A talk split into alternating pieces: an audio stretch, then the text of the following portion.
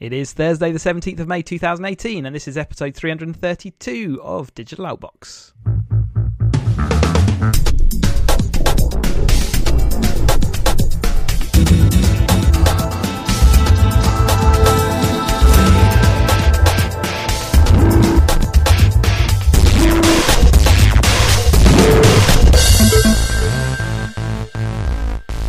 Welcome to another episode of Digital Outbox. I'm Chris here as ever, and Ian's with me, of course. Uh, good evening, Chris.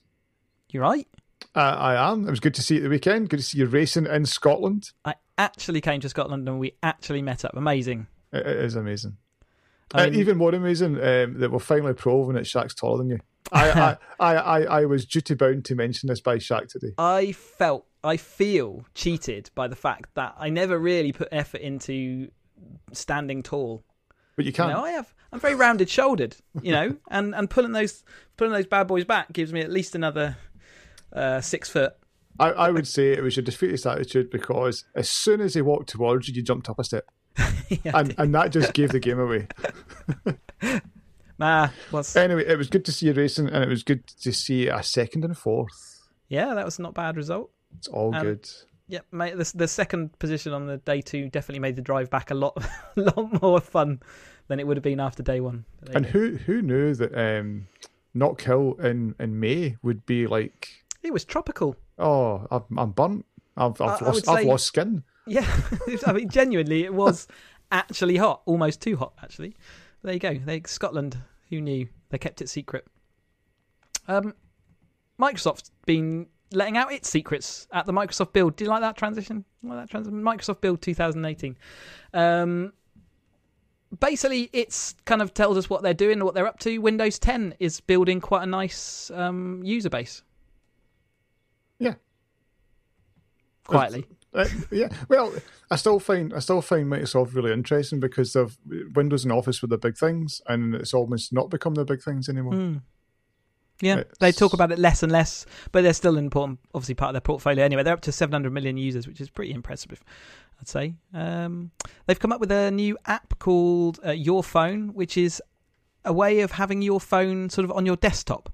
So instead of having to actually have your phone physically by you, you could actually just have a virtualized version of it sat on your desktop, so you can look at text messages and all those things that you normally just do on your phone, but you can do that on desktop. Quite an interesting concept. And it just shows you how much they've changed. You, know, you go back five years, and it was like we won't talk, we won't mention Android or iOS because they don't Mm. exist. And and now it's like just embrace it all. Microsoft 365 is their new it's a combined subscription of Windows 10 plus Office 365. So basically just taking that next step towards, you know, fully subscription based services uh, and it's a sensible choice really. So this is pretty much you subscribe to that and you've got your your operating system and your uh, productivity applications all out the box. So that's Office. That's uh, did they mention pricing on that? Uh, no, uh, but but I, I think the way they've described you know Windows now as as you know Windows, you're not going to get a new version of Windows; it'll just continually evolve. It was kind of obvious that it was going this way. Yeah, I, I think the 10 might even, you know, surely it's just going to get to the point where we just call it Windows at some It'll point. just be it'll just be Windows. You'll just have Office, and Yeah. you'll have some cloud storage, and you'll just you'll just pay for it every year. Microsoft's working with DJI to um, develop drone technology. This is um, consumer-based drone technology, though, rather than military kind of drone technology. Yeah, so more um, so more things like um, farming and you know, I guess like like search and rescue. So we've seen Mm. DJI talking about search and rescue quite a bit now because in fact it was just it was just last week up here. Um, it was one of the mountain rescue teams are trialing it because the you know t- if you're if, if you're a mountain rescue team and you're having to cover a, a massive area, stick a little drone in your bag and And, and a lot of the helicopter time is just spent with eyes on the ground, as it were, so visual thing. And and with that and int- uh, artificial intelligence, which we're going to talk about quite a fair bit, recently, you know, in in all these announcements. Um, you you could theoretically uh, AI could potentially spot a, a human much better than an, a human eye would spot a human if you if you like. Yeah, and, and some of the bigger DJI drones, you know, they've got um, infrared on them, and you know they can. And it's just the expense of putting a helicopter up that's carrying humans. Uh, you can put a whole squad of uh, drones out doing the same job. Um, so yeah, you can see you can see the benefits there. Um, uh, yeah, just on a cost basis. So it's yeah, good stuff. Um, AI for accessibility. Um, so they're base Microsoft announcing that any AI tools that are being used to help people with disabilities, um, then they're they're going to give a fund and there's going to be funding available. So they're putting twenty five million dollars up, uh, and you can apply for grants against that. Seems reasonable. Uh, uh, very good because I think AI still I think it still gets some some dings by people. So I think they're mm-hmm. obviously saying. I mean, it's like we can we can question it, especially especially with the, the kind of fear factor of it. Like AI is going to take jobs away, and AI is going to you know be uncontrollable. And it's like, but it's it's got massive benefits. And yeah, and, and again, the sort of examples they're showing where predictive um, sort of predictive forecasting of speech and that it can complete sentences. Where if you if you struggle with typing, um, or if you struggle, you know, with uh, audio, visuals, all those things, AI can actually come and solve those problems like visual like with google lens they're talking you know identification of everything that's in your camera. And again if you can bring that out in sort of accessible um, products then you know all these things can potentially lead to really good steps forward for people who uh, who do uh, suffer a disability. Yeah and also I mean, i'm looking for the ai driven podcast it'll be far more coherent than this. Exactly. How, who knows? Maybe this is ai and we're we're just that advanced. Have you been watching westworld I've been reading of Google, well, reading about Google's I/O. We come on to that later. Um, Azure is also uh, taking on the AI um, uh, mantra, I guess. So Azure is Microsoft's cloud technology and compute um, platform. And up till now, it's not really had any compute available for uh, artificial intelligence, but they've opened that up, and they've also opened up the frameworks for uh, people to hook into and and basically use the Azure network to start doing that AI compute level stuff. So that's in you know again just opens up these things to developers, and that's where the innovations really start ramping up. Then. Um, Project Kinect for Azure has also been available. So Kinect isn't really part of the Xbox um, infrastructure anymore. Uh, was kind of killed off after the launch of the One. Uh, however, the you know they're, they're aware that the sensors are out. They're also aware that there were people you know that were doing interesting things with those sensors, and now they've got all of the kind of compute power again in Azure that you can then hook up the sensor to. It can have AI on the back of it, which is going to help with its an, analysis of what the sensors are picking up. Uh, and actually, it's it's because of the extra compute power, and it's actually taken a ramp up. So they they reckon this is you know better than it's ever been, um, and and and available to people outside of that kind of Xbox and gaming infrastructure. It could be really interesting. Yeah, and I think it's a good. I, I think it's a good example where Microsoft are going where it's all Azure's a big thing, cloud's yep. a big thing, um, and I'm not saying they're giving up on hardware because we're going to come on and talk about a couple of you know or, or one specific hardware announcement they did well after build, um, but no, uh, that looked. I don't know. I, I wanted to go and dabble with that for some reason. Just it made me want to just you know. Microsoft traditionally extremely good at enabling developers with tools and tooling. So one of the reasons Xbox was so successful early doors was because the developer tools available for um, people to put stuff onto the platform were so well developed compared to uh, the Sony solutions and Nintendo solutions at the time. Um, so it became enticing, and I guess this having this compute block. So, you know, government organizations and like weather forecasters have always had these massive blocks of compute power when they want to go and do forecasts or when they want to go and solve complicated equations. But with Azure and these other associated technologies, so other providers do similar things, it just offers all that computing power to regular everyday users if you want to use it. So it's it's just opening up that those possibilities. It's not just this select few band of you know massive corporations using these kind of uh, you know efforts. It's actually possible for you or I, as you've said, to go and dabble in these things if we want to, in a relatively straightforward way as well, and cheaply. You know, and, and you can spin it up, spin it up within minutes.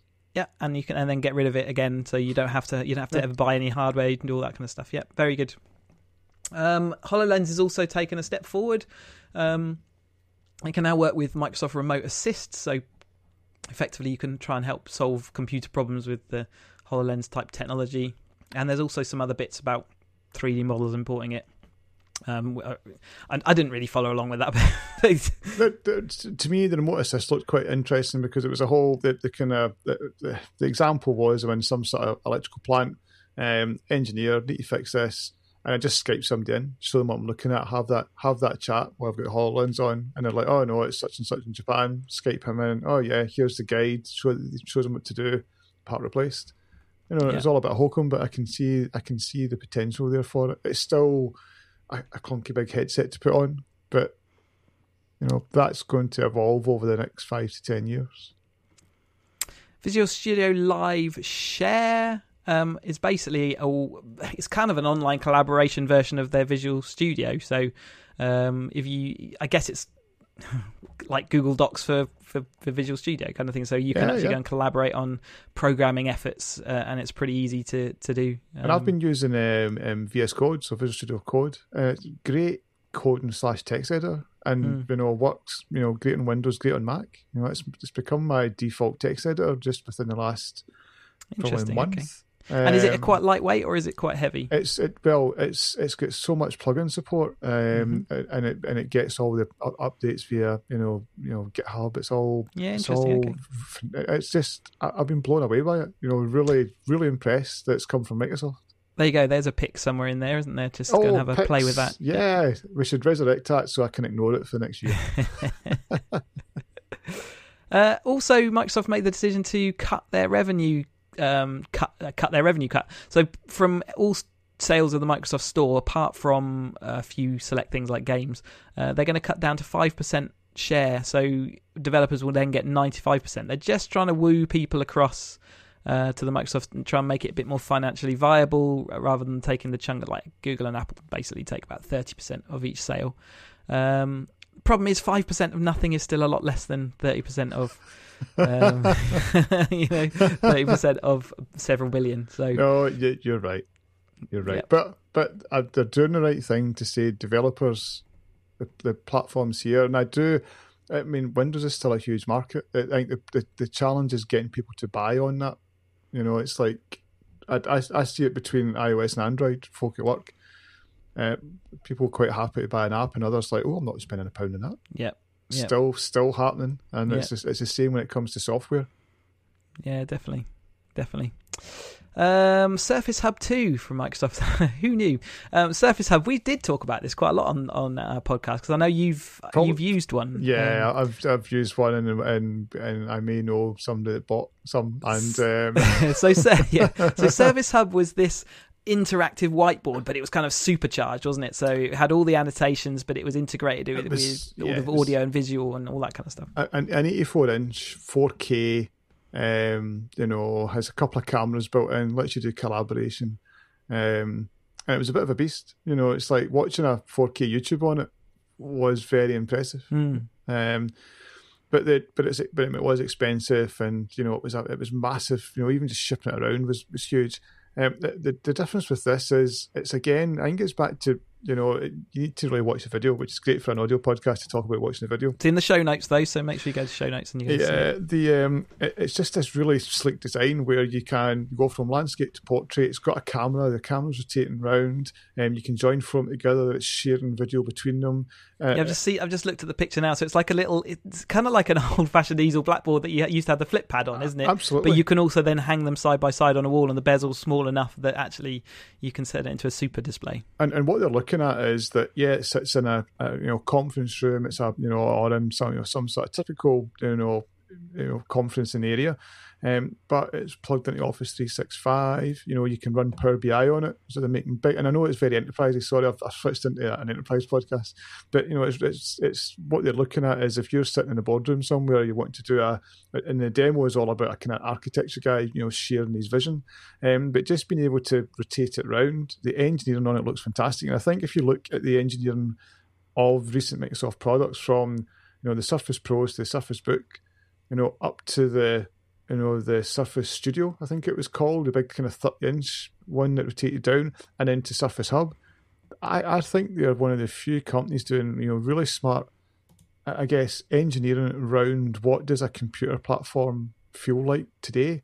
I compare it Yeah, to it was- Apple, who are doing I think nothing with Macs, and it's Yeah. it's it's startling the difference. Because all those things like the physical dial and things like that that we saw that's all microsoft innovation. And and yeah we're not seeing like you're, you're right we're not really seeing that anywhere else. And, and things like this little easel it looks it looks almost like it belongs in a you know a, a kid's um playground. You know it's like one of those old like boards and stuff. But actually it just looks smart because it's it's sleek. It's you know yeah, Yeah. You, you're right. It, it- they there's a buzz around it and there's it's more interesting that we haven't seen any interest from Apple on that front. They they constantly produce amazing products, so you shouldn't overlook that. But, exactly. but, but it's not. You wouldn't say it's exciting. no, know? and I still see the dings around against Microsoft of yeah, but the software's garbage and the hardware fails twenty percent of the time, and it's like, but just be careful. You know, Yeah. Apple keyboards right now. You know, there's a, there's a there's a class action in Yeah. America around how bad their keyboards are.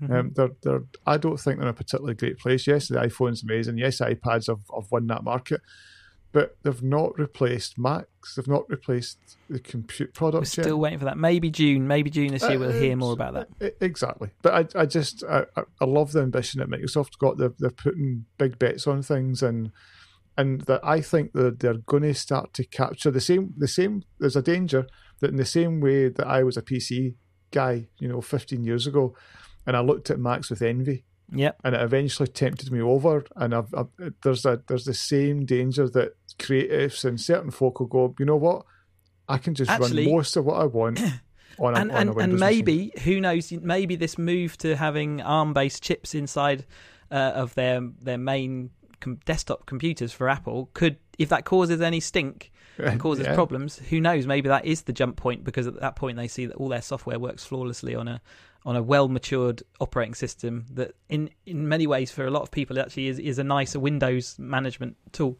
So yeah, and as I said, the whole the whole way Microsoft are now approaching, you know, the way they open source stuff, the way they're they're you know they're embracing things like you know GitHub. As I said, I've mentioned you know Visual Code. It's just a, and it's been solid as you know. It's and so many of the corporations are now beyond that whole problem of getting locked into ancient software. They've actually been forced beyond it and into virtual services and stuff like that, which actually means that they'll never have that issue again. Yeah. Um, yeah. So actually, that that's an interesting. You know, maybe you're right. You know, ten years time is a long time in that in those kind of arenas and things that we think of these behemoths that can't be moved right now. They, Microsoft proved it by losing out, and now we're in that situation where who knows? Maybe Apple are in that position as well. yeah. Well, I never I, you'd never thought Microsoft wouldn't have a mobile platform. You uh, and and they- and they don't, and and they're and they're, they're flourishing without it. Google I/O has also been going on, so big big time for announcements and stuff. So they've been chatting away on a nice open air stage. That Quite looks impressive. mental. Yeah, it's like, it was like a little carnival, wasn't it? It was like a big hat that they were all a big big top. I was just thinking, like, you know, I'm going to get, I would, and, and I, ironically, I get burnt at the weekend afterwards. But I was looking at it thinking, if I was sitting there, I'd be fried by now. Yeah. No, yeah, you're right, but um, it's still it's quite a nice, you know, quite a Nice nice environment. It felt like a kind of festival rather than a rather than a, you know a, a, an announcement hall. as it. Also, the screen that they had behind them looked fantastic. Mm, 'cause- but even outdoors, it was still very good. It was just wasn't it? amazing. I was like, how, how are they doing that? So they've they've done their announcements, quite a few to sort of skip through as we go. So Google Photos, um, obviously they've this has been a little little gem inside of Google for a while now, and they've always been enhancing it with little features, and they've basically added more. So AI, as ever, is the big thing. So they're using AI to colorize black and white old black and white photos. So theoretically, they can take a black and white photo and actually add color back into it. Um, and and there's various other bits of bobs as far as uh, know identification and, and clever adjustments and improvements to your photo against uh, just uh, sort of exposure and all that kind of stuff. So kind of what you might expect uh, with trying to add that AI into that that photos arena, but it, but it's also a really nice way and has been for ages of you know a simple backup of all your photos in all your applications. It hooks into everything. It's across iOS and it's across Android, so it's a it's a nice central resource. It's kind of where all my photos end up, and I really enjoy enjoy them being there. Yeah, I'm, I'm the same. Um, I, I, I use it. I don't probably use it enough. I still get. I'm still very confused about what I need to do with photos. Um, Yeah, where what the hell do I want to do with them? Yeah, uh, and and they end up in Flickr, which is probably not not the right answer. maybe Um, it will be in soon though. Uh, Yeah, the, one one interesting one was the fact that they're, they're bringing out a whole lot of APIs so that developers can now plug into Google Photos, and I think again that's going to make it a really, you know, really strong service because a developer now knows that you know lots of people have it in, you know, definitely on Android but also on iOS. Yeah. For me, it just happens automatically, and I say it's such an easy place for me to go. And if I want to download or share them, it's easy for me to do that as well. and the search on it's so good. Yeah. See, searching for for like properly searching like you know car, beach, bridge. Yeah. Google Smart Displays going on sale in July. Um, so these are they're screens, but they're they've got smart speakers, so they've got assistant in them. Um, we probably did cover them from CES. Um, although- like the what's the Amazon one called? Um, show show. thing? Yeah, you're right. It's like that. Um, how big are these displays then? I mean, what what kind of size are we talking? Um, let me Google and find out. Yep. So that's that's coming anyway. So yep, assistant with a screen option, which which is sensible, especially things like kitchen environments where you're looking at menus or whatever, or looking at uh, recipes. Sorry, um, things like that. Um, they're doing six new Google Assistant voices, including John Legend. So basically, I guess I guess if you're really interested in doing that, what what is interesting is that they can take a human voice now, uh, and they can simulate it to you know just sound you know as in they can turn your voice into an assistant voice and it will then say whatever they want it to say with all your nuances and all those kind of things. I found that quite interesting. Um, screen sizes, just to close that Yeah. off, eight and ten inch from Lenovo. There's a couple others that are doing seven and eight, you know, eight point four. So I guess kind of large, large phablet to tablet sizes. and will include YouTube, which I think the Amazon show currently isn't uh, showing, which is a bit of a shortcoming. So there you go. Um, oh, and probably the highlight of all these uh, demos uh, and awards. This is uh, Google showing their new assistant. So they presented us, uh, you know, a situation where you might want to get a hairdressing appointment, but your local hairdresser doesn't have an online booking system, so an assistant can't go and hook into that. But they said, well, how about we get our assistant to make a phone call? So it showed a demo of someone saying, make me a hairdressing appointment at such and such a place between 10 and 12 um, on such and such a date. And the Google Assistant then promptly rang the. Um, they, I mean, they said that this was a, a real call, and it did sound potentially like a real call. Um, and it rang the hairdressers, and it basically had a full conversation uh, saying that it was trying to book a hair appointment for the the client, um, what times are available, and it, the interaction between the real person and the assistant. The, the voice sounded properly uncanny valley. It was, um, you know, you wouldn't know that wasn't a human, uh, and and the the the sort of intonation and also the little pauses and mhms and things like that were just absolutely spot on. So they kind of gave caveats to say that it doesn't always work out this well, and we often have to have our engineers jump in um, to yeah jump in to just to take over if things look like they're going wrong. But if that was in any way not staged and actually you know was the one time it really nailed it, it's it did nail it. Uh, yeah, I, I, I mean, as you say, it's stunning. Uh, it was a, I was a bit suspicious that it was a canned. I mean, I'm, I'm saying it's a canned demo, so I'm, I'm guessing it's probably not there that it works every time. As you've said, an engineer can jump in and stuff like that. Um, and they and they were open with that. They said it's not working all the time. Yeah. This happens. This th- you know this is a real interaction, and this this worked, but they didn't have to. Yeah. I'm also not sure if I. uh, There's been a bit of a debate. I'm not sure where I sit on. Should it make it obvious that it is AI, or Mm. should it, you know, so they're adding in the pauses or hmm, um, you know, that kind of thing. Should it, should it do that, or should should it, should should you and I, as as like a human, know that I'm talking to somebody real or not? And right now, because interesting, because people are saying they feel that's that's, that's uncomfortable, and it's like, but you're talking to chatbots right now and they've been pretending to be human for years. Yeah, and you're you quite know- happy having, uh, you know, you everybody does it. You jump on a website and it'll say like Amy, a nice Yeah. looking picture. Amy, Amy's available to chat, and it's like Amy's not real. And you never, you know, at- at some point, Amy may become real when the chatbot's done its first direction to the right place, as it were. Yeah. Um, So No, it's it's yeah. uh, So there are interesting. It's, on all these things, there are interesting moral dilemmas as to whether this, is that something that we should worry about, or is that something because to the to the person, does it matter whether that's an AI or not? Um, but yeah, was- or should it was- say up front, "I am an AI chatbot"? Uh, yeah, and there was also there's all sorts of things about how it it can phone up and get like opening hours, so it knows to to then phone at later times and all sorts of stuff. Uh, and it's well, they said also from that. they said it's really interesting from their Google Maps point of view, where they've got they collect all that data for as far as what time does your local garage open, but that garage won't necessarily have a website, so they know the garage exists. They can find a phone number and they can actually get this automated bot to ring them up and check what time of their openings hours over a certain period or bank holidays even. So they can set up vast systems where there's no there's no data of directly available um, for them to pick it up online, but they can go and talk to a human and get that data. Amazing. It, it, was it was really impressive. It would just be interesting if a year from now whether we a remember it or b actually see it in use because it. That's or will only... we know it's even happening? and you know what I mean. Google's got a bit of a rep for I/O showing you amazing things, yeah. and it just never you never see it again. Um, they reckon but, they've been working on this for years, though, and like, you can understand that. You can tell that that was a very mature conversation it had with you know to and and if you tell a if you tell a human that they're talking to a computer a robot they'll act differently so and maybe that will then start confusing the situation and people go into that weird computer talk that you sometimes go into when you're trying to get information or what you know how you know you know how you need to google something? Yeah. as in when you type in the search you do it you don't really type it in a natural way you just no. do it in the way that you know you're going to get your answer. And will that start happening with computers? And, and actually what they really need to do is understand natural talk which is and it natural was, talk. Is it was a, it was a booking demo I was so impressed with. It was yeah. kind of asking for a gap getting a different gap giving the first name correctly. Yep. Ah it was like wow. Yep.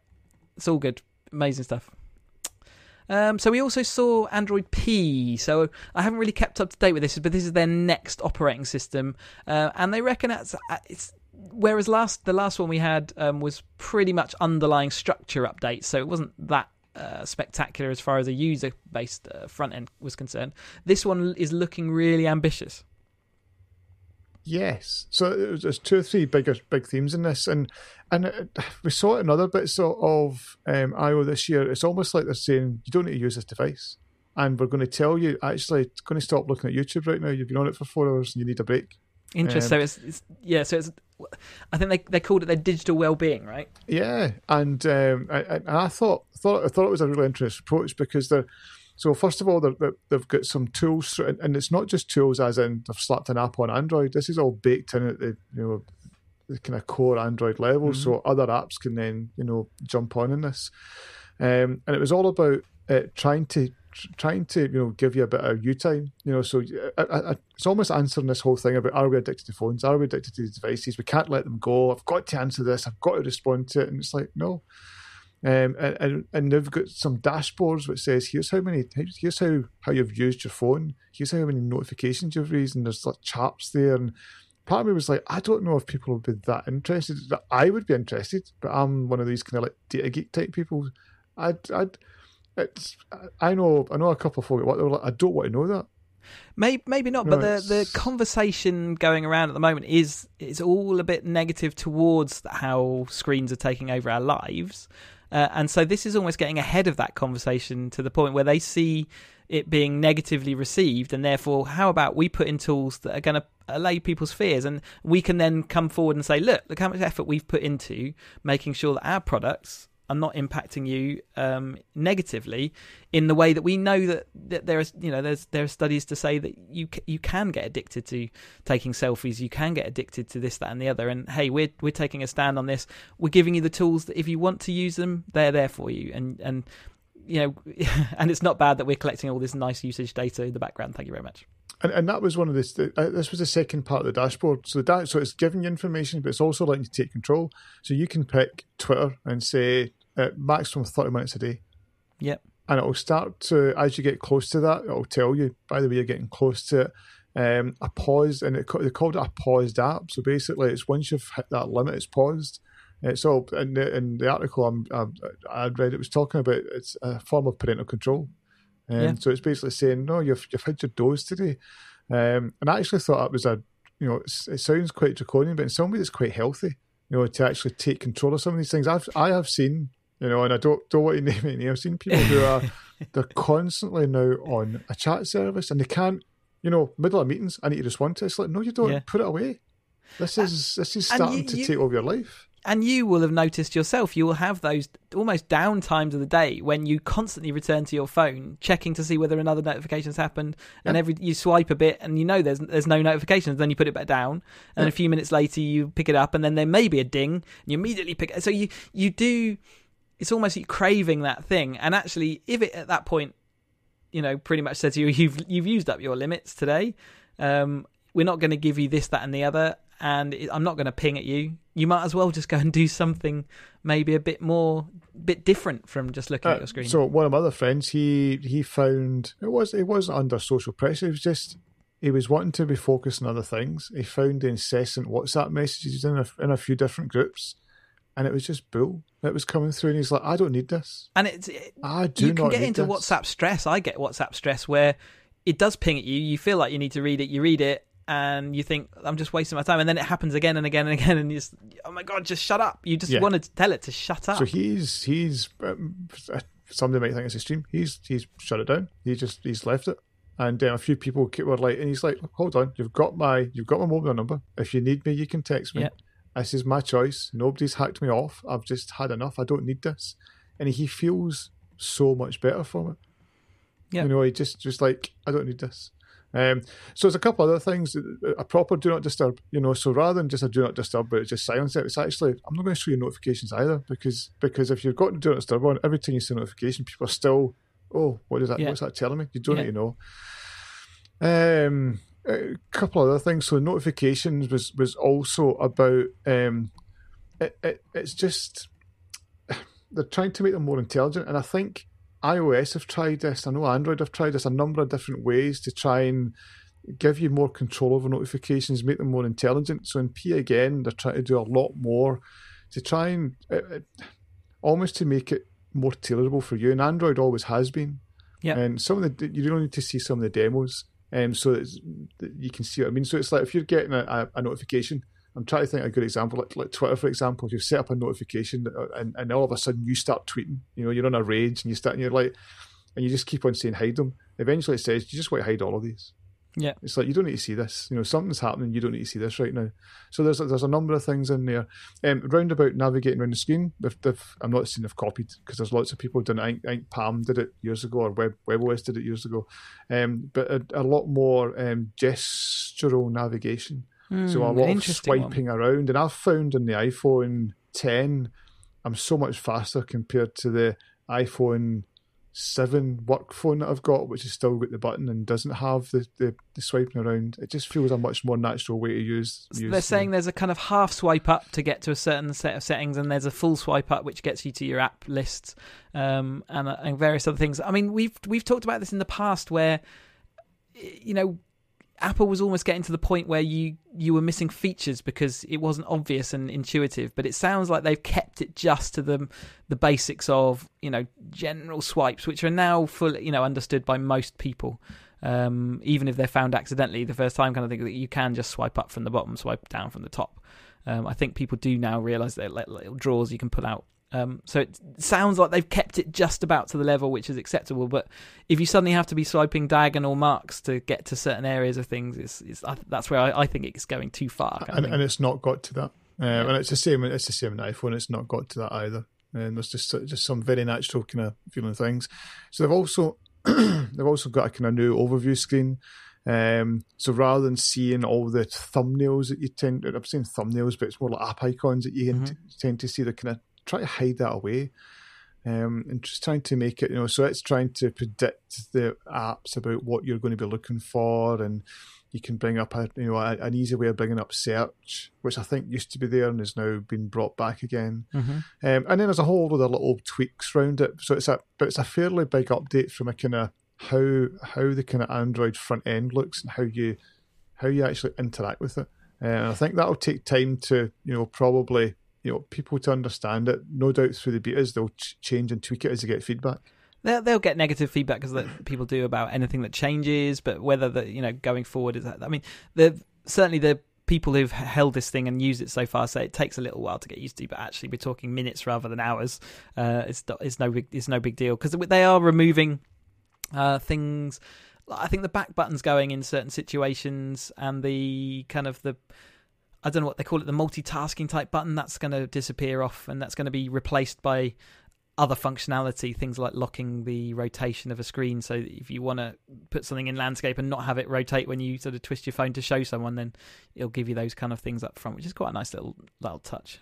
Yeah, and, and probably the final thing because I'm just conscious that that time time is ever our enemy. Yeah, Um, so there's action slices. So these are like deep links into apps. So see when you're searching for something, um, it shows up like slices from an app. So it shows it's almost like a subset of what the app's um, user interface is. So you're not Mhm. really launching the app, but it's bringing part of that to what you're looking for. So again, I think that's going to make I think it's going to make the operating system in Android feel a lot quicker to use because you're not jumping between different applications. You're doing it in one place, interacting. I think the, the demo was ordering a lift, um, and, and you're doing that order and you've not had to go to the app and do it. And I think the final complete takes you to the app, but you've already you know got time and place already added in. So re- really neat. Um, they also touched on updates. There's always a, and I usually do it when you talk about Android. I'll always go, yeah, but you know, there's 0.5 percent of people will see these updates. You know, there's nobody going to see them. Um, but what they're doing this year is that the betas aren't just coming out on Google's own, you know, Pixel and Nexus. They're also coming to Sony Xperia. Uh, Nokia Seven. There's the OnePlus Six. So, so yeah, basically big flagship models beyond and outside of Google's main empire, but the ones that do keep, generally speaking, to raw Android rather than the ones that pile a load of crap on top of it. So, um, but yeah, it's really positive that we've seeing that the fact that all these yeah betas are coming out early um, that's a that's a sign that hopefully the the rollout won't be too problematic. And they've and they've said for the last few updates that some of the background things that they're doing are to try and make sure that updates are easier to work for you know providers going forward. Hmm. What's P going to stand for then? Uh, they've not said. Popcorn. Oh, pop tart. Uh, peanut butter. Could be peanut butter. Well, yeah, it's not peanut butter is not just a pudding though. It'd have to be peanut butter cup or something, wouldn't it? Hmm. I think popcorn. Have we had popcorn yet? Popcorn was that not the shady Pirate Bay alternative for watching movies? I don't. I don't know. There you go. Um, they announced a few other things, so that was the main kind of operating system updates. But um, Google News, they did um, ping out that they were doing a whole new overhaul on their news feed. Again, AI, the big thing, talking about they're basically going to curate content from all over the place and and show it to you in a nice um, sort of as, as a topic based stream, uh, so you can have local news and national news and the main stream of stuff um, coming in. Um, so you can look at that and I've I've not dug in. I don't know if it's even available yet to us, but it's it's kind of like a combination. Yeah, so a combination. So it is available. I'm being shown it uh, in front of my eyes. Um, uh, yeah, it looked good. I don't know if you've had any play arounds with it. Um, yeah, quite quite slick. Um, in in some ways, it's it's probably they're similar to other. You know, they've they've tried this before, and Apple been trying it as well. So aggregating sources and then trying to say, well, because you've read this, you'll also like this, and mm-hmm. um, you know, so it, it, it does need a, a, little bit of training, and and we, we've touched on it before about you know, so straight away it showed me a Daily Mail article, and I'm like, I'm not interested in that. I, I don't you know hide it away, but then you, you end up in your own little. That's it. You end up in your echo chamber again. So yeah. Uh, and and and I guess that's the thing. What they're they're also suggesting that this is this can be considered a a good source of reliable news. Uh, and yeah, you know. Yeah. Uh, you or I are cynical about the Daily Mail, but it does meet the, the views of many other people. That's why it exists and it has sustained itself. So just because it doesn't agree with our particular viewpoint on life uh, doesn't mean that it's not equally valid in to, to weirdos. I, agreed. Agreed. Google Lens is um, moving into the camera app. So it's been Google Lens is the thing where it looks at a picture and it can identify loads of stuff in it and it can assess what that picture is. Um, but it's so far it's going to be left on its own little um, area, but they're going to move it in certain key uh, phone devices actually to the camera app itself. Um, so it can do all that identification. It can do all that analytics actually when, and analytics when you actually take a photo. And again, there's quite a few devices that are going to support this. So it's not just again in the Google empire. It's going to take those big kind of um, big. What well, I can't remember the word I'm looking for. The you know the big released phones. They're going to also have this in their camera. And who knows what that's going to bring? Uh, again, I'm sure it's going to bring some resistance in some respect, but but additionally, it's going to show what is possible. Interesting. Agreed. Agreed. No, I don't. Lens is really nice. I think moving it, uh, moving it into the actual camera app. I, am just wondering if they try to be more protective around that being in a, you know, so that won't be an iOS. You know, that will be an Android kind of key, you know, tentpole mm. feature. Google Maps is getting augment- augmented reality directions and recommendation features. Didn't really pick up on this. So what's? Oh, this is this was awesome. So this was a great demo. They've not written. This is again a lot of ding on I/O because they show lots of things and it's, it's coming later in the year. It's not Mhm. it's not here at the moment. Um, but this was was basically you know you, you get lost with a little compass. You're you're rotating around to try and find out which direction, and and it's like why don't you just why don't you just hold up your phone? And it just showed you this great demo of kind of Street View merged into real. You know, and this is what like, you should be looking at, and this is the direction you need to Yeah.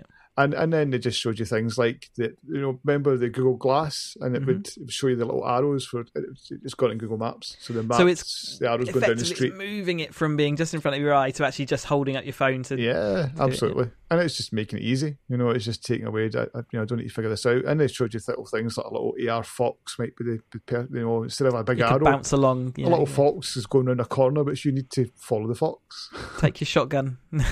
Take aim. um, so yeah, uh, just I, I I still think Maps is a is by far one of the best Google products ever. Uh, It's just I love. Now when you go online and it's that whole collab, you know, you can literally zoom into a town and it's all 3D modeled based on their kind of photo pickups and stuff. It's just unbelievable. I just, it's you know, you re- if you ever worried about where where can I go and park and stuff like that, I always use Google Maps to just hey. It's going to be easy, or it's oh, it's going to be hard. So I need to plan this a little bit more. You can zoom into the street level, and you can actually physically see what it's going to be like. You, when you look at a map, you, you never know truly what it's going to be like, but whether it's built up, you know, big built up. But as soon as you go into maps, as soon as you put satellite on, and as soon as you get to street level, it's like, Great. oh my god, I've been there. I have been here. It's uncanny Yep, I and, love and it. great and accurate. and accurate, and it's yeah, extremely up to date. And then their whole navigation as well is has never never failed me yet. The the whole you know navigating and the No. road delays and all that kind of stuff. It's it's, it's unbelievable. Unlike Apple Maps and CarPlay, but that's for another day. You can now put Linux apps onto Chrome OS officially, so they're actually going to be releasing. Um, is it Debian? Yeah, Debian Stretch. So they you're going to allow you to install that, and that means you can run your uh, Chrome OS as a Linux box if you want. That's fully fledged with operating system and, and visuals, not just a shell in. Useful for some people who want a nice cheap dev box, I guess. Uh, Yeah, and also means a, a kind of cheap Chrome tablet all of a sudden can do a lot more. Can yeah, it's a bit more flexible than just a browser. Yeah. Yep. Uh, we have. Oh, we're outside of IO now, really. Yeah. So we UK broadband speeds have been going um, steadily upwards, which is nice to hear. Um, and they reckon there's a 28% increase for most people um, uh, in the downloads, and there's been a 44% increase in the uploads, which is interesting. Uh, Yeah. They in, they reckon a typical household is now consuming 199 gigabytes of data a month. Unbelievable. I would I would hate to see what I'm doing. I must admit. Because I don't think about it anymore, really. No, it's uh, I, I I do know I do know one, one person who's still on a fixed. Um, I'll only consume this much a month, hmm and I'm like, you're you're mad. It's just Yeah, definitely. I mean, stop thinking about it. I, I'm with Zen. I think I do have a limit, but they've constantly moved that limit well beyond. So you've um, never been probably I- near it. I've, I've never not that I've not that I'm aware of. I remember at some points it used to tell me I'm halfway through, and now nowadays I don't even get that because they moved it on. And I guess 190 gigabytes a month is, you know, that's pretty much watching Netflix like most evenings, nearly all the time. I guess that's just incredible, especially with the 4K stuff. Um, you can kind of see why they were nervous around all those services. exactly. How am I going to support that? But it sounds like they've actually got that under control, and the underlying backbones now of uh, sufficient width that, that that's that's not such an issue anymore. Yeah, and I saw. I mean, I saw. Uh, there was a there was a widely shared um, a widely shared um, survey done, and it showed you just that the only the only increase um, in people watching TV was over sixty fives. But Mm-hmm. if you looked at if you looked at under, I think it was under twenty fives, has dropped forty percent in the Mhm. last year. Amazing. And they're just, and I, what I mean by TV is the fixed channels. Yeah, the terrestrial or the Yeah. even sky, whatever. Yeah, Yeah, it's all just now streaming box sets, um, YouTube. it's moved quickly, hasn't it? Oh, hugely. Um, and there'll still there'll still be for older generations. There'll be a there'll be a whole load Yeah, of of, you know. I, I don't want to move to that, but uh, you know. So I wonder you wonder how many people are watching news now. Just, just Yeah, I mean, that's it, 'cause be you would- really dropping. Mm, and, and and I guess we've seen that in in you know that those kind of channels are suffering. That they're Yeah, they're no longer the beacons that they used to be. You know, they they they get a bit more of a second rate view. But yeah, also that we should think from society's point of view, that's not necessarily a positive thing either. So, um, so there there are downsides to this new approach because if you're only ever getting things you like, uh, it doesn't it doesn't necessarily mean you're getting everything you need. Uh, yeah, sorry. And uh, just sum up those figures. There's still that that rural dip um, of availability where people aren't taking up the kind of um, the kind of super fast type. They're either it's not properly available for them, or they're just not interested in getting it uh, in in some areas. So anyway, it seems like we're going in the right direction, and it can always it can always be better. And I think we've spoken a number of stories before where that there are plans to to make that better. Um, the Equifax breach, we've been hearing more um, about the kind of data that's been leaked because uh, Equifax kind of came forward and eventually said, "Well, we didn't have to tell you about a lot of this stuff, and we only had to tell you about certain bits of it. So we only did tell you about certain bits of it, but now we've decided, okay, we'll give you full disclosure." And actually, there's an awful lot of things like scans of driver licenses, scans of passports, scans of this, that, and the other credit cards, all, the, all those kind of things were exposed as part of this, but they hadn't really fully explained that uh, up until this point. Obviously, it, whoever got in and got all this data, this is an absolute honeypot. Yes, and and it's, it's just it's something, but it's nine months later, and and you might you look at some of the figures and you think, ah, it's not that many. It's only thirty eight thousand driver licenses. It's only twelve thousand social security and taxpayer ID cards. It's three thousand passports, but that is that is three thousand people that for the last nine months haven't known that.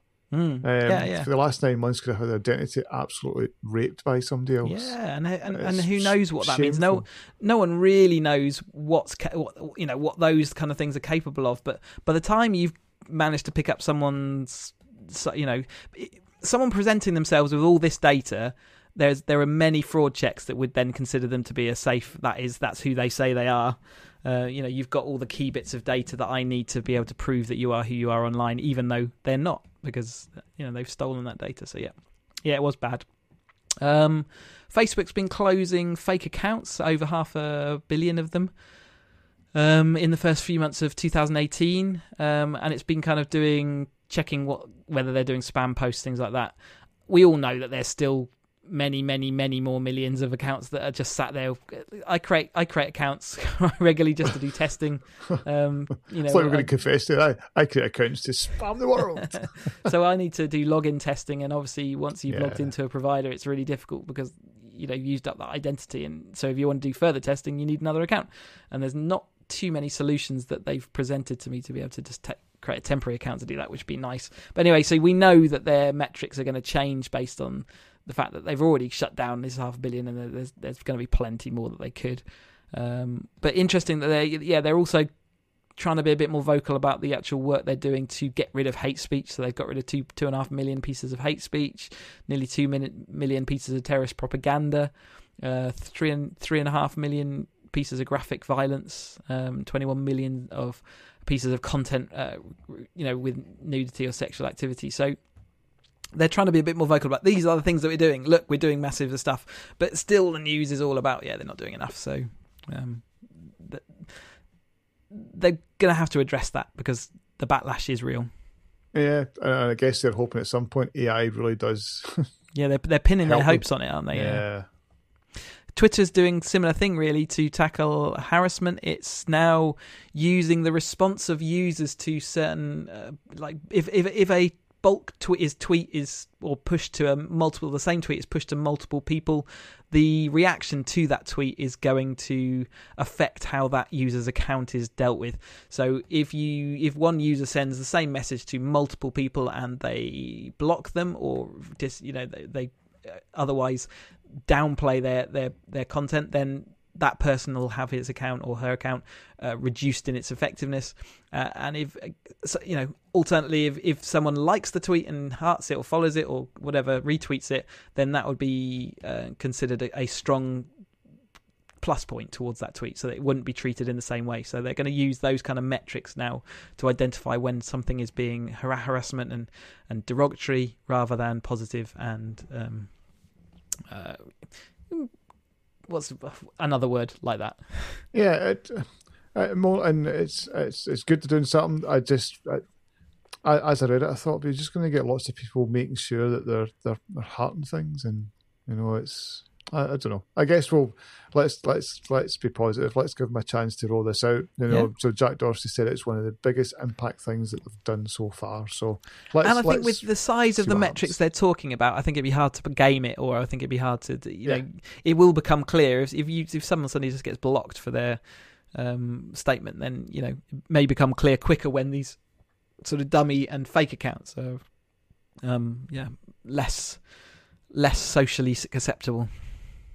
Um, Twitter's also, I don't know, not backtracking on its API, legacy API support. We talked about it a few weeks back, um, where they were going to remove this API. It was going to affect a load of um, existing Twitter clients, things like that. Uh, it was going to take away streaming API service. Um, they they've delayed the introduction of the removal of the API. They've clarified a few things to developers, and they're hopefully going to give them some pricing points, which is one of their main bugbears. Was the fact that you're taking these things away from us. You said that we can potentially get a kind of uh, an enterprise support for some of these things, but you're not telling us how much that's going to cost us, and you're removing them before we've had a chance to actually do anything to resolve the situation. So, back, Twitter kind of come back and explained some of these things, um, but effectively they have said we're still doing this. Um, and and yes, and it's and, and really it will still affect those applications we've talked about before, so Tweetbot and Twitterrific and things like that.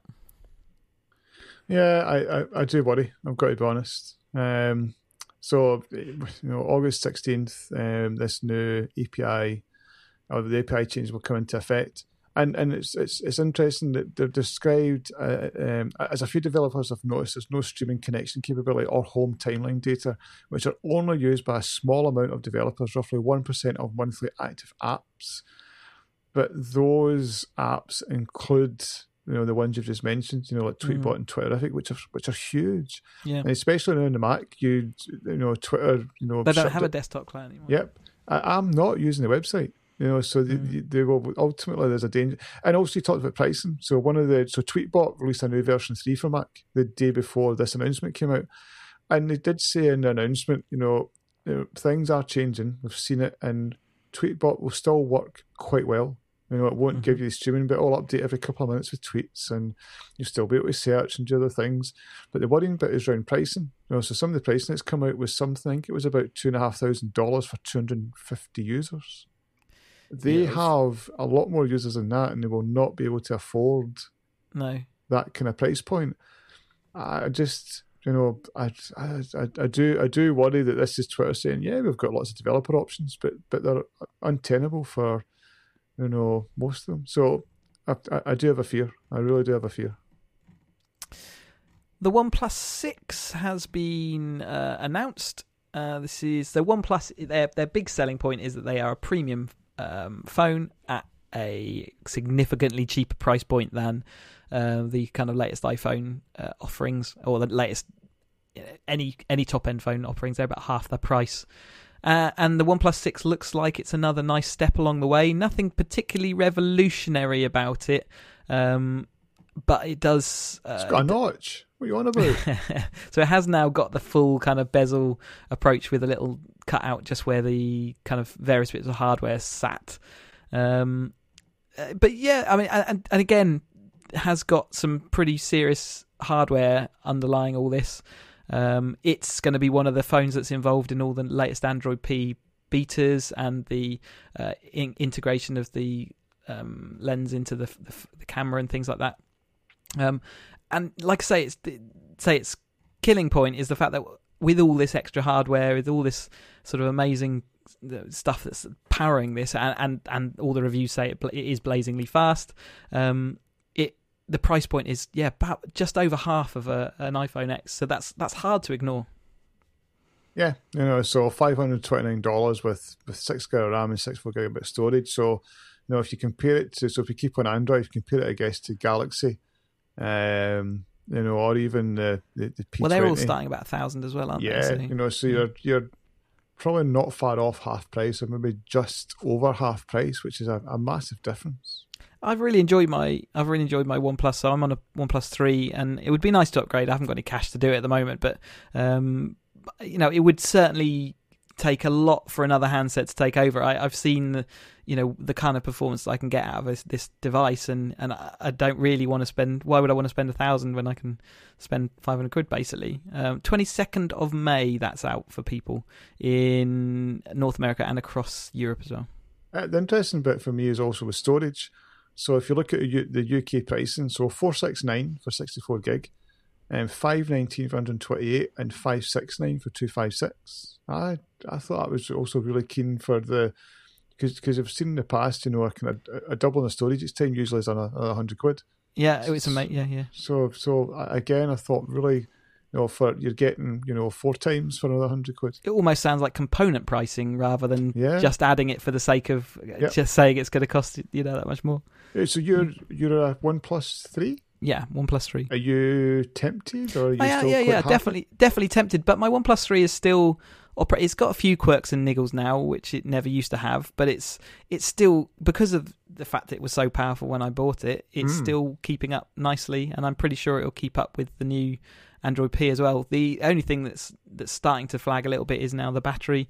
Um, but Mm. but given that it it does it's got something called dash charge which basically charges the whole phone in a, in about 30 minutes 45 minutes so actually it's never really that much of an issue um, but yeah so i am tempted uh, and certainly if i wasn't racing cars and spending all my money on that i would definitely get it get it get it yeah uh, we've seen Nintendo, Nintendo come up with their um, uh, online paid subscription since we last spoke. So um, you can now, well, you will soon be able to subscribe to their online offering. So a bit like Xbox Live for Nintendo Switch. It doesn't have audio. That's going still going to go through their weird phone app system, but has got cloud save capability, which is nice because that was one thing that was always a niggle on uh, on on the Switch that if you saved uh, something onto the one Switch, you couldn't transfer it. Then, although they have since made that possible. Uh, but one thing to be aware of once they do bring this paid for online subscription service, any free services that are currently out there for online playing, online gaming will disappear. So this will be a replacement for the what is currently a free service. So you're going to get more with it. You're going to have your option to save games to the cloud. They're not saying every game will have that, but they will certainly. I think all games going forward will have it. Um, but yeah, it's just if you're relying on the free option at the moment, you are going to. There's a bit of. I think they always said it's going to be charging. They did. They did. They always And- said from from day one. You know, so I think that that bit of it, you know, playing online, they always says at some point bring in a paid service, and it's taking a bit longer, but it comes this September. But they have another sweet sweetener is they are offering 10, uh, 10 emulated NES games. So as part of that service, you can just have some play some old classics. Um, you, look, you you give me a face of whatever, but actually you've just bought one of their little hardware emulators. Yeah, but but they talked to about play to play old classic games. But, they- but they talked about bringing out a kind of virtual arcade type thing as part of this, and that seems to have been ditched. They've just said, "Yeah, here's some ten NAF NES games." And, I, and I'm, I know I've invested but you in my bought a NES, mini. a little I NES. know I bought a. SNES mini. It's right, different. SNES, okay. It's just, uh, it's just, I don't know. There's just something about Nintendo and online and just how it works. It all just feels a bit still hacked It's together. Clunky is the word. It's just clunky. Remind, it reminds me of when you know Xbox Live for probably five, six, seven years just used to spank Sony. Yeah, um, yeah. It just Exactly. no matter what Sony did, you were like, "Why are you doing this?" And then the Xbox One came out. and they did it cocked everything up a little bit, didn't it? And they have since recovered it, so we should we should Uh, Exactly. they- Exactly. everything's back to running pretty normally on Xbox now, which is nice. So I, I think most folk are probably spending twenty dollars a year. yeah, it's hard though because I don't really use the service now, and I don't know where I'd use it too much. So I might I might just because it's not very much money, is it? Yeah, but in a month's time, when we both pick up tennis, I'll be beating you at tennis. There you go. so that is the news. Quite a few announcements, quite a few te- firms telling us where they're going and what they're doing. We've still got Apple to come in probably next month. We should know a bit more about start of June. So There you go. so two weeks and Monday. Yeah, so not far away now. We should find out what they're up to, and and that'll be add to the whole kind of overall picture. Uh, and the overall picture right now is AI. From you know, watch out, the robots are coming. Um, so I think that's probably. Have you? Well, our pick can be the what was the code editor you mentioned? Um, so Visual Studio Code, VS Code. So go and search for VS Code uh, and have a look at that. Uh, I'm not going to do a pick I'll, I'll, I'll just use that one as well. Uh, if you want to find out more about what we are, what we do, who we are, etc., etc., digitaloutbox.com is our website. You can talk to us. Info at digitaloutbox.com is our email address, and we are on Twitter as digitaloutbox. I am also on Twitter personally as Cheesy UK. And if you want to find out all about my racing, I have put now blog entries up there, academyracer.co.uk. Ian, what about you? Um, bloggersend.net, Twitter Sweeper, and I'm guessing at some point I need to kind of come clean on all the photography stuff I'm doing and start giving those out as well. So, so once you've got your end results and where you're gonna where you're gonna live in the photography empire world, then yeah. Oh, I've I've got my separate Instagram account already up and running. Got my separate Twitter and Facebook accounts already up and running. All right, you get yourself sorted before the big reveal, and we'll we'll tell everyone about that next time. Oh, Thank you very long. much for listening. Speak to you soon. Goodbye. Ta-da. Yeah,